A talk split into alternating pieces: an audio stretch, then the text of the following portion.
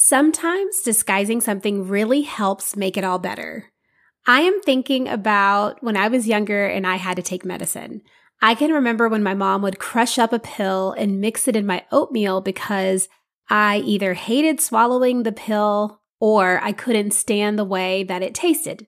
Now, I remember another time when one of my friends first blended a vegetable that I did not care for, kale, into a smoothie and only revealed that that vegetable was inside of the smoothie after I already consumed the whole thing, saying that I would never, ever in my life eat kale. So when thinking about that, both of those things, the medicine and the kale, had great benefits for me, even if I had very stern feelings about both of them. So this is kind of like writing. Students may not cheer for the actual writing block set aside for writing time, but if you can work it into other areas where they will least expect it, you might find that they will have no problem taking the bait. So today we are going to cover ways to sneak writing into different content areas and different parts of your day. Welcome to The Literacy Dive, a podcast for teachers who want to take a deeper dive into all things reading and writing. I'm your host, Megan Polk. My number one passion is, you guessed it, all things literacy and supporting teachers like you. Join me each week to learn teacher tips and actionable step by step strategies to help you grow as an educator. Are you ready? Let's dive in. Welcome back to the podcast. Now, one of the things that I pride myself most in when it comes to writing is finding ways to disguise it so that I am having students practice sentence structures, writing questions, writing descriptively, paragraphs, using quotation marks, whatever it is, without them even knowing it. If you are new here, you may not know my background and my teaching experience, so let me briefly tell it to you. I have taught kindergarten, second grade, and fourth grade before starting a role as an interventionist, where I then serviced all grades, kindergarten through fifth grade. And I can sit here and wholeheartedly say that the only grade that did not give me pushback, that I did not experience a lot of the tears and frustration when it came to writing, was kindergarten. I have only taught in Title I schools, so students in my classes did not always have access to resources and to opportunities. So I am speaking from having experience with students entering my classroom with gaps in their learning. And due to that, I oftentimes would get the ultimate pushback whenever it came to writing. And this would just be in general, in the purest form. So today we're going to dive into some ways to sneak writing in, especially into other content areas where your students will least expect it. And you can be able to practice some of these skills outside of your actual writing block. So the first thing I'm going to dive right into is going to be the idea of double dipping. Now, if you listened to last week's episode, I left off with this idea. So I wanted to be sure to begin with this idea for this week. So when I mention double dipping, I mean that this is going to be where you can teach one subject or one content area or one topic, but you're also keeping in mind, how can I embed writing into this and that way you're doing both at the same time. So examples of this are going to be if you're teaching math, if you're teaching science, if you're teaching social studies. And even if you specifically are not responsible for those, you can still support your partner teacher by bringing up, you know, a topic or asking them what they're learning about and then having them write to that. So I'm an examples person, so I'm just going to do my best to go through a couple of examples to try to make it visual for you. Let's say that you are doing something with science and you had a science article that you're referencing, or maybe you're actually watching a video or doing an experiment. Well, you could have your students write out the steps to that experiment that they did. They could also write a prediction of what they think would happen, and then they can follow it up with what actually happened and if their prediction was right or not. And so, off the top of my head, I am thinking about any types of topics like moon phases. They can talk about, you know, what are the different moon phases? Just have them write it out. You could think about if you're teaching global warming, they can be able to talk about the, the effects of that on the environment. Or if you're doing some type of volcano experiment, then that can be somewhere where they can be able to write the steps of what's happening and what the effects were of that experiment. So those are just ways that you can be able to take science one step farther and have them write about what they're actually doing. But because they're in science class, they're not really recognizing that they're actually writing. So this is a great way to sneak it in there. Now, I have also something about me and my teaching experience is except for one year, I have taught all subjects. In Georgia, it was just teaching second grade, just teaching kindergarten. But when I got to Texas and I was teaching second grade and then fourth grade, they called it self contained because the other way to teach it, which would be someone does math science and someone does ELA and social studies, they called that departmentalized. And I had never heard that before until I went to Texas. So I'm coming from a classroom where I taught all subjects. And so I had the responsibility of also teaching math. And so anytime we would do math, we would solve the problem, I would always find ways to embed a little bit of writing into it. So, for example, let's say that we were working on conversions or measurement or whatever the word problem was. Maybe it was about taking the ingredients and converting it to make lemonade, whatever. They would then solve the actual math problem. We would check that and that would be good to go. But then after that, I would ask them a follow up question like, when is a time that you've made lemonade before? Or how would you make lemonade? What are the steps to that? Or what's your opinion about lemonade? Do you like it? Do you not like it? Tell me why. So, as you can imagine, these writing opportunities are super quick. They did not make it to where it was taking up pages and pages of a piece of paper, but also students did not have to walk it through the writing process. So, it was designed to be really quick and students loved being able to write about that math problem, and they were not even recognizing that they were actually writing to a specific genre. So that is a way that you can embed it for math. Just every now and then sprinkle in a prompt, especially if it can lend itself well to that problem. And then when thinking about social studies, I would oftentimes, this is an easy way to do it, just having them read about someone, if it's a biography or if it's a certain topic that they're learning about in history, you can simply just have them write down a fact or two about that person or that topic as an exit ticket. And so you're not telling them, hey, I need you to write a whole essay or paragraph. You can just say, hey, I actually just want you to make a bulleted list. That means that you don't even have to write in complete sentences. I just want you to share two facts that you've learned or that you can remember from what you just learned about. And that's what I want you to write on this sticky note or this piece of paper.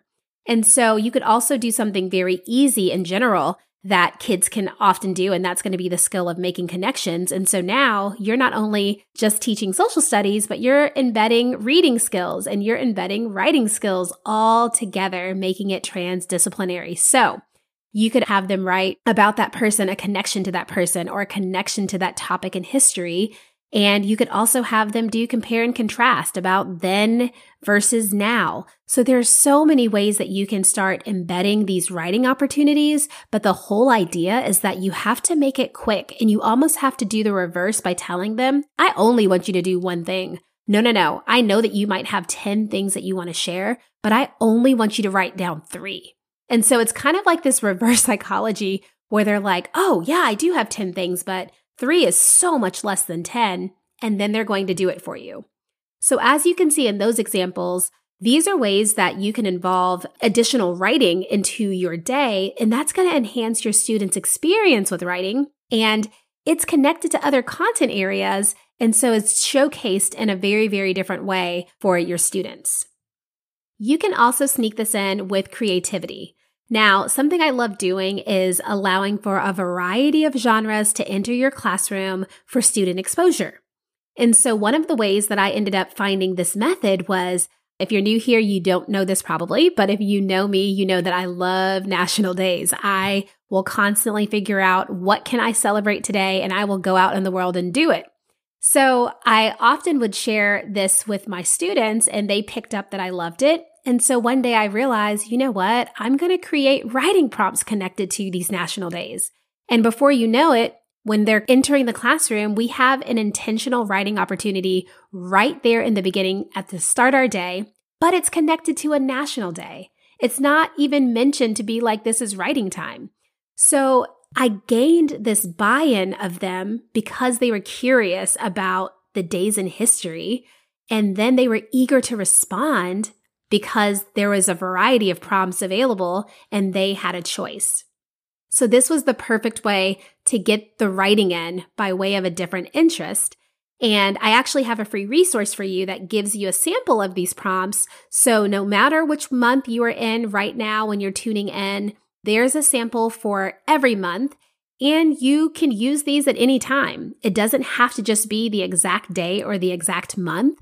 Like during the summer, students are not even in school. So during August and September, I actually like to bring in the June and July sets of writing prompts and I make those available as extra exploration. And kids will take the bait. They want to know what were these national days. And then because there's just a variety of ideas connected to them, they will choose something and write. So you can go ahead and download your free copy using the link in my show notes. It'll be there for you. Grab those free writing prompts.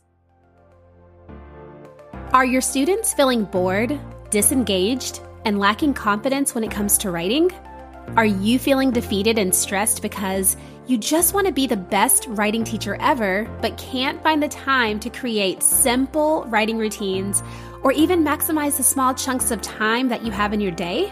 What if I told you that I have a solution and that this solution will result in your students wanting to write? You heard correct. No more forcing them to take out their pencils. They will be begging you for more time. Writing Made Simple is a writing membership that supports teachers like you by giving you creative writing routines that will have your students writing without them even knowing it. Each month, you will be supplied with writing routines, an easy lesson plan with support and extension ideas, exemplars to model with, and templates that are print and go. Best part, we are keeping it simple.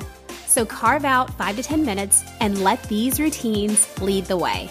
Visit theliteracydive.com slash join to learn more. You can also sneak in writing with the materials that you are using. So when I say this, I mean this is your time to bring out your sticky notes, to bring out your index cards, to start using your Astor colorful paper, construction paper, any types of non traditional paper, using iPads, writing on desk with expo markers, using clipboards instead of just the desk to write. This is a great way to practice writing and having students respond in short form by way of all of these different materials. Case in point, if you know me, you know I love sticky notes because those tiny squares, you can actually fit a lot on it. But honestly, that tiny square is so non-threatening to students. They feel like that tiny thing is like, oh yeah, I can write on that and no, no big deal. And so if you can start using and utilizing some of these different types of materials, they're not going to even connect it to the actual writing time where you have the writer's workshop notebook and the writing paper and the publishing paper. Even if you're using a template, if you want to use a template or writing paper, you can print that on colorful paper and it automatically looks different. You can also shrink it down in size on the copier and even not having it to be a standard size of paper looks different and students react differently to it. So all of this truly helps when it comes to being sneaky and just by the materials that you're using, you can be able to allow students to have this whole different experience with writing that looks different from their writer's workshop block. You can also sneak this writing in by questioning. This is where you can ask questions and just make it exciting for kids to want to answer. Now, I love doing this by a writing routine called What If Writing. And this can be connected to any content area. It can be connected to any topic, or if you don't want to connect it to a topic that you're exploring, you can actually just make it completely random. I like to keep it simple. So again, pull something that you're already doing, make a question about it, or just do something random. Keep it simple. You can write it on the board.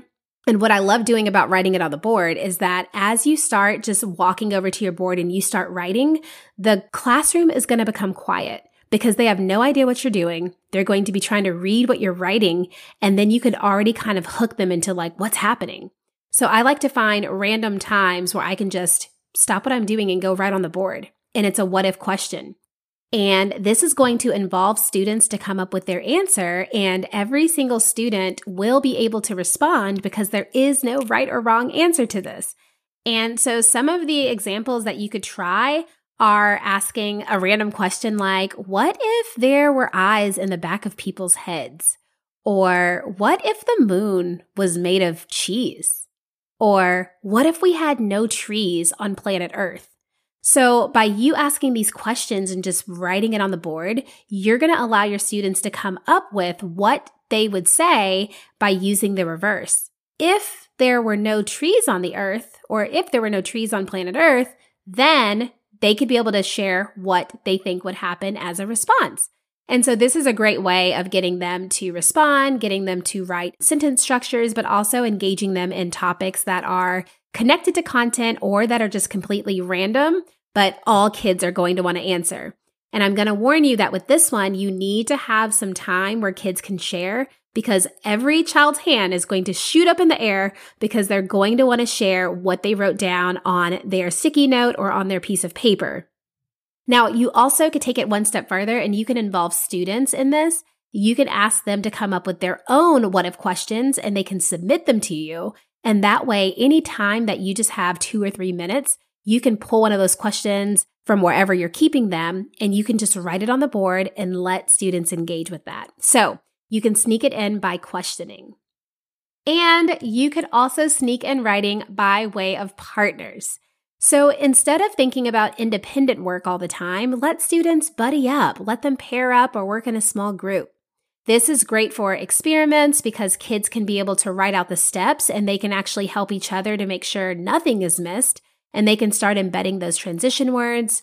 They could also write the outcome of that experiment together. They could explain how to solve a problem. So if you're thinking about math, they can be able to go a step farther with that. They can make posters that are sharing information, no matter if it's history or if it's science or if it's going to be explaining another topic for people who are going to come and visit the classroom.